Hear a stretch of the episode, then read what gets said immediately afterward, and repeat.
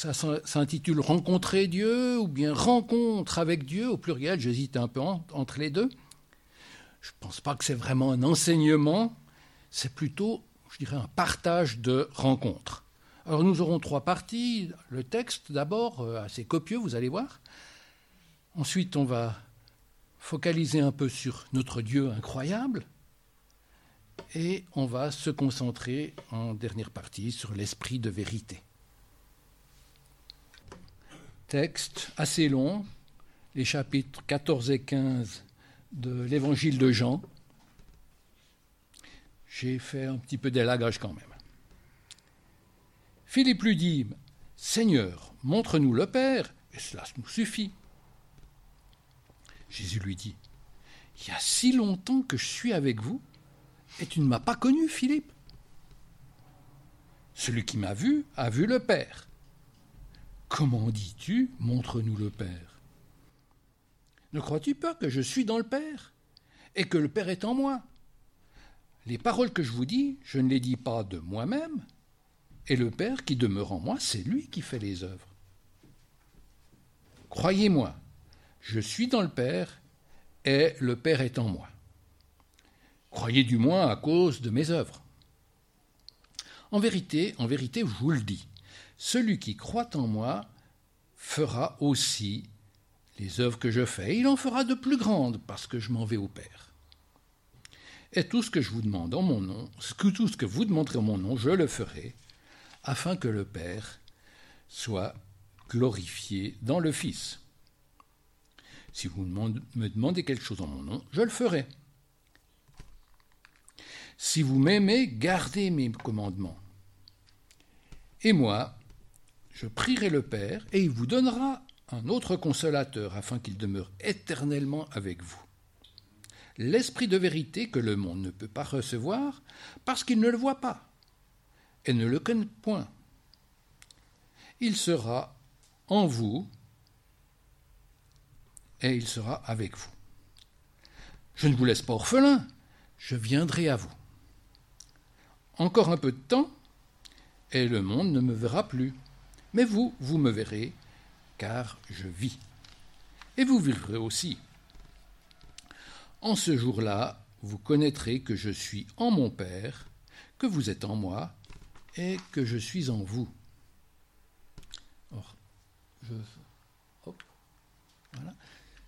je saute quelques versets quand même. Le consolateur, l'Esprit Saint que le Père enverra en mon nom, vous enseignera toutes choses et vous rappellera tout ce que je vous ai dit. Je vous laisse la paix, je vous donne ma paix. Je ne vous donne pas comme le monde donne. Que votre cœur ne se trouble point et ne s'alarme point. Vous avez entendu ce que je vous ai dit. Je m'en vais et je reviens vers vous. Si vous m'aimiez, vous vous réjouiriez de ce que je vais au Père. Car le Père est plus grand que moi. Et maintenant, je vous dis ces choses avant qu'elles arrivent, afin que lorsqu'elles arriveront, vous croyez. Je ne parlerai plus guère avec vous, car le prince du monde vient. Il n'a rien en moi, mais afin que le monde sache que j'aime le Père et que j'agisse selon l'ordre que le Père m'a donné. Quand sera venu le consolateur que je vous enverrai de la part du Père, l'Esprit de vérité qui vient du Père, il rendra témoignage de moi. Et vous aussi, vous rendrez des témoignages parce que vous êtes avec moi dès le commencement. Ce partage de texte que je vous propose est aussi à mettre en lien avec le week-end Écoutez Dieu que nous avons passé ensemble au Diableret. Et puis j'ai sauté le début du chapitre 15, parce que ce texte des sarments et du cep a été médité ici même sous la conduite de l'équipe de Clopico. Cela parle aussi de notre relation intime avec notre Seigneur.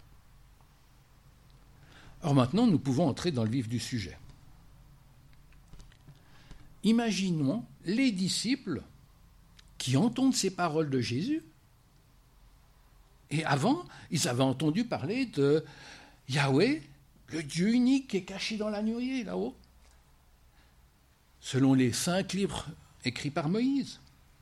Le Dieu unique qui se révèle entre le couvercle et l'arche de l'arche de l'alliance et les chérubins là tout au fond dans le lieu très saint, un endroit où seul le Dieu, euh, où seul le grand prêtre vient une fois par année. Et puis même du temps de Jésus, dans le temple, qui était plus un temple en toile mais un temple en maçonnerie, eh bien il n'y avait même plus l'arche de l'alliance. Et à ce moment-là, ça faisait plusieurs siècles qu'il n'y avait même pas eu de prophète.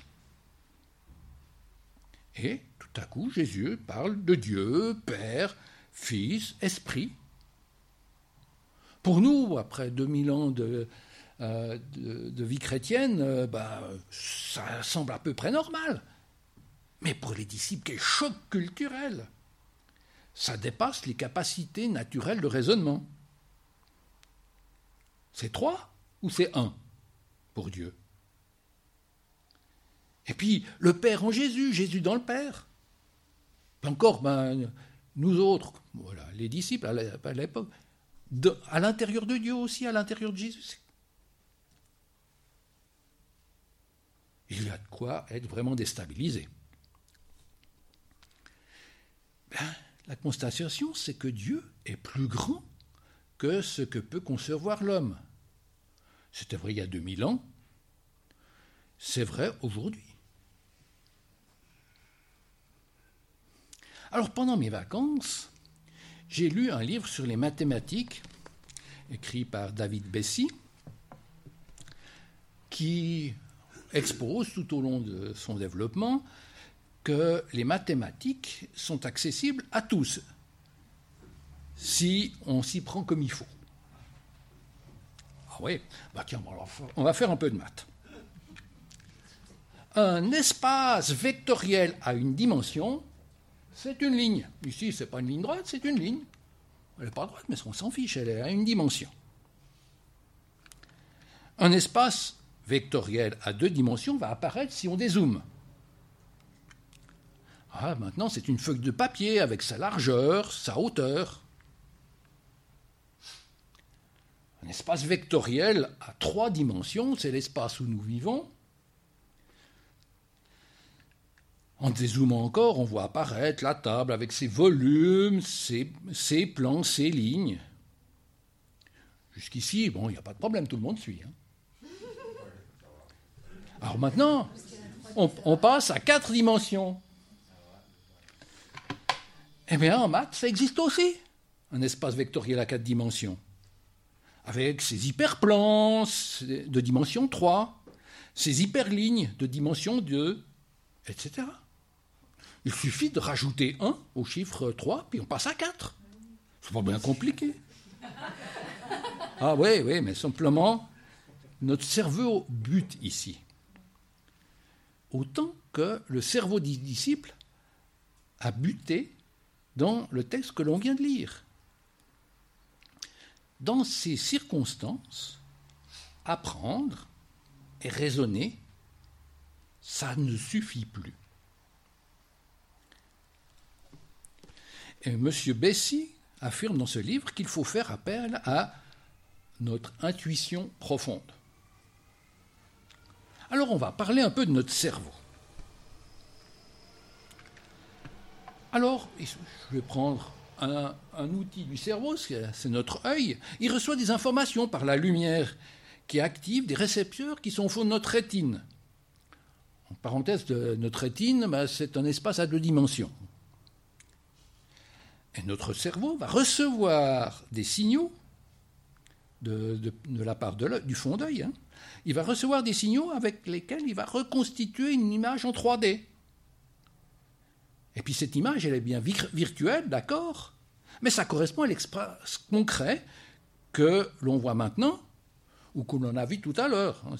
Parce que cette image cérébrale, on peut la conserver même si euh, l'image reçue par l'œil n'est plus disponible. C'est merveilleux comment on fonctionne. Nous sommes capables de percevoir des réalités complexes. Alors, on va revenir un petit peu, il n'est est pas bon de simplifier trop Dieu. Prenons l'exemple ici d'une simplification sur un bouquet de roses réel. Or, si on traduit ce bouquet de roses réel dans un espace à deux dimensions, on le représente sur une feuille de papier, une dimension plane, comme l'écran aussi que j'ai là derrière moi. Mais si on essaye de simplifier encore et de passer à une dimension, on ne voit plus rien. Eh bien, ça arrive que l'on ait un peu la même attitude par rapport à Dieu. À force de simplifier, Dieu devient méconnaissable. Alors on va s'intéresser à ce que Dieu a prévu lui-même pour nous, pour que nous puissions le reconnaître, bien qu'il soit tellement plus complexe que nous, eh bien il a donné de quoi pouvoir le rencontrer. Eh bien c'est l'esprit de vérité qu'on a lu dans le texte, on l'a chanté aussi tout à l'heure, hein, donc euh, il y, a unité dans notre, euh, dans notre culte. Et on va entrer dans cette étape, cette nouvelle étape de notre réflexion.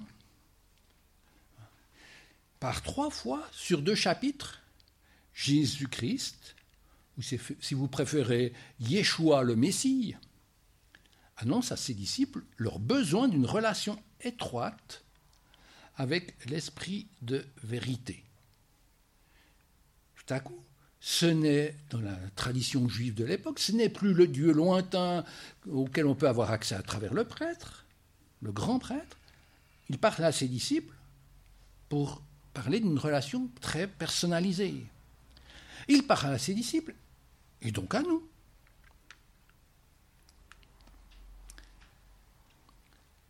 Le Saint-Esprit, ce n'est pas une option qu'on peut choisir ou pas comme lorsqu'on va acheter une nouvelle voiture chez le concessionnaire. Le Saint-Esprit, c'est une part de l'Éternel dès avant la création du monde et de l'homme qui l'a placé. Notre Seigneur est Père, Fils et Esprit. Yahweh, Yeshua, Roi. Jésus déclare lui-même que l'Esprit nous permet d'être en relation avec lui et avec le Père. C'est le texte que nous venons de lire. Il n'est pas ici. Euh, voilà, dans certains milieux chrétiens, le Saint-Esprit ne fait pas vraiment partie du contexte culturel. J'en connais, un rayon, certains d'entre vous aussi. Mais Ici, ce n'est pas une question culturelle que je discute avec vous, mais de la, lecture du texte biblique. Alors, le nom du Saint-Esprit peut faire penser à entendre Dieu qui nous parle au creux de l'oreille, transmettre les paroles prophétiques, imposer les mains aux malades pour leur guérison, manifester de l'amour les uns pour les autres. Mais pas seulement. Ici, dans mon énoncé, j'ai mélangé allègrement ce qu'on appelle les fruits de l'esprit, les dons de l'esprit, etc. Et j'ai fait beaucoup d'omissions. Revenons à cet appel de Jésus à recevoir l'esprit de vérité. Eh bien, cet appel s'adresse à chacun. Ça s'adresse aux disciples, certes, puisque ben voilà, le texte nous le précise, mais au-delà, d'après d'autres paroles de, de, la Bible, à tous ceux qui croiront à leur témoignage. Donc, ça veut dire vous et moi. Cette relation à l'esprit de vérité, c'est pas quelque chose qui s'apprend à l'école. nous devons essayer dans l'intimité de la présence de Dieu. Et là, de, nouveau, on retrouve un peu des parallèles avec le petit bouquin que j'ai lu sur la plage cet été. C'est un petit peu comme la marche quand nous étions bébés. Alors, pour la vie avec le Saint-Esprit, c'est comme la marche, il arrive qu'on tombe. Mais l'Éternel relève. Alors, dans notre recherche de l'intimité avec l'esprit de vérité, il y aura des barrières, des obstacles, comme on, le voit ici sur la figure derrière moi. Précisons que les barrières en question, ça s'appelle des ganivelles. Mais on est incité à persévérer. La vision ne nous est pas non plus complètement innée. Voir, ça s'apprend grâce à la plasticité de notre cerveau. De nouveau, il y a un chapitre dans Mathematica qui, qui le développe en détail. Typiquement, on ne s'attend pas de savoir résoudre toutes les équations physiques de l'équilibre des, masses avant de faire notre premier pas. Et puis non plus, on n'a pas besoin d'avoir un doctorat en neurologie avant de pouvoir admirer le paysage.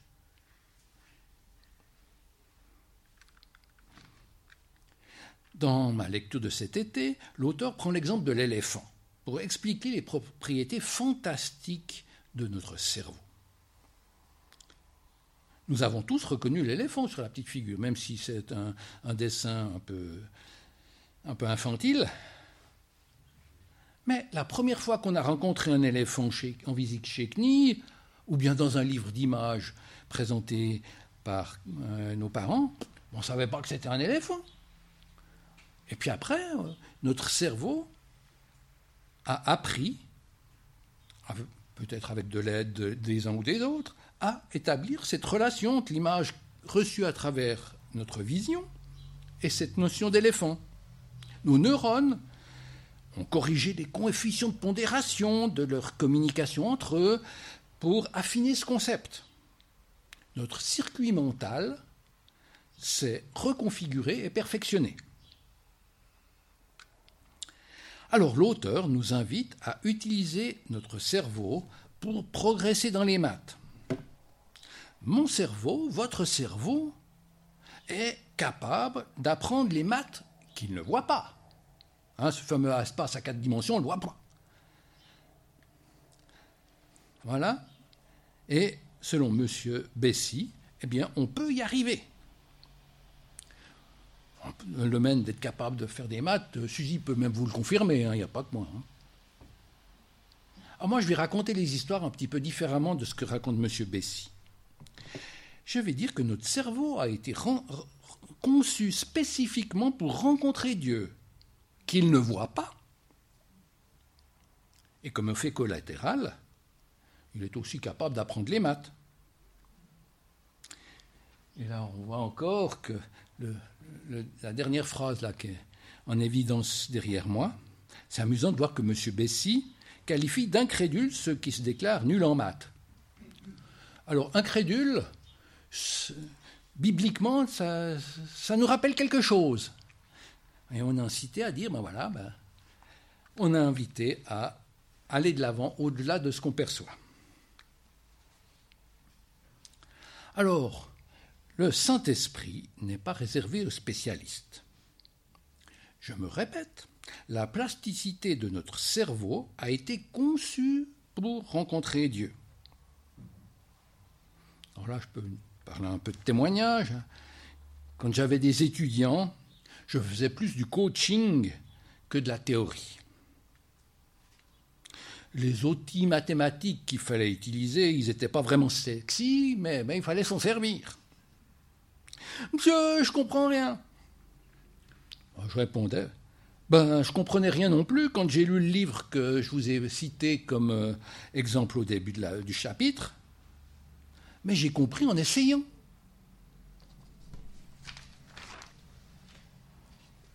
Et il se trouvait que, ben, dans les exercices, les étudiants essayaient. Et tout à coup, en essayant, il se découvrait capable de résoudre le problème, et ensuite même de faire euh, face à un problème similaire lors d'un examen, et de recevoir une bonne note.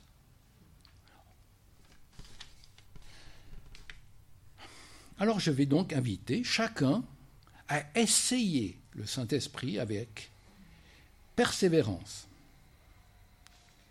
Alors ici, il n'y a pas du tout de jugement. Hein. Je pense que vous, avez tous une expérience du Saint-Esprit. D'abord, euh, si vous êtes ici, que vous avez euh, donné votre cœur à Jésus-Christ, c'est parce que vous avez eu la conviction que vous étiez un pécheur ou une pécheresse, et puis que vous avez donné votre cœur à Dieu. Et puis la Bible nous dit que bah, si vous avez eu cette conviction, c'est par le Saint-Esprit. Donc vous avez déjà l'expérience du Saint-Esprit. Ce n'est pas totalement étranger, donc je vous invite simplement à continuer sur le chemin, pas faire du surplace. Puis j'ai une question ici. Est-ce que la foi ne serait pas un organe sensoriel qui nous permet de capter le Dieu invisible, aussi bien que les oreilles et les yeux permettent de capter la partie matérielle de notre monde? Il y a quelques jours, je relisais le livre de Habakkuk, et il y avait un verset, le, juge, le juste vit par la foi. Ouais, ben c'est dans l'Ancien Testament. Or bon, ce verset a été repris au moins trois fois par Shaoul dans ses lettres. Hein. Shaoul, c'est le nom hébreu de l'apôtre Paul. Mais, oui, mais l'être humain normal, il croit ce qu'il voit.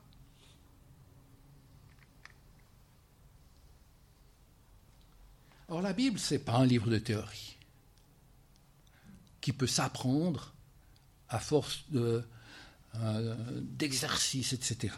La Bible, c'est une invitation à rencontrer personnellement Dieu.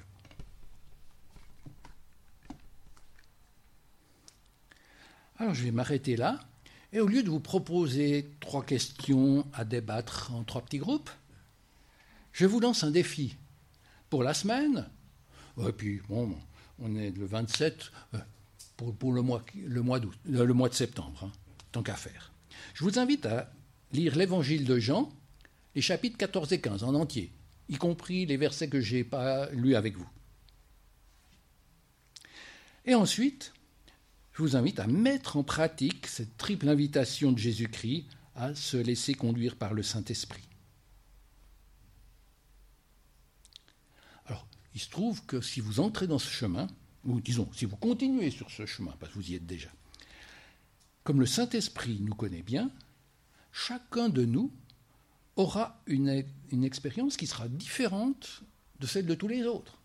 Parce que, voilà, Dieu nous aime en tant qu'individu, ce pas des, des robots identiques. Que Dieu, Père, Fils et Saint-Esprit vous bénissent.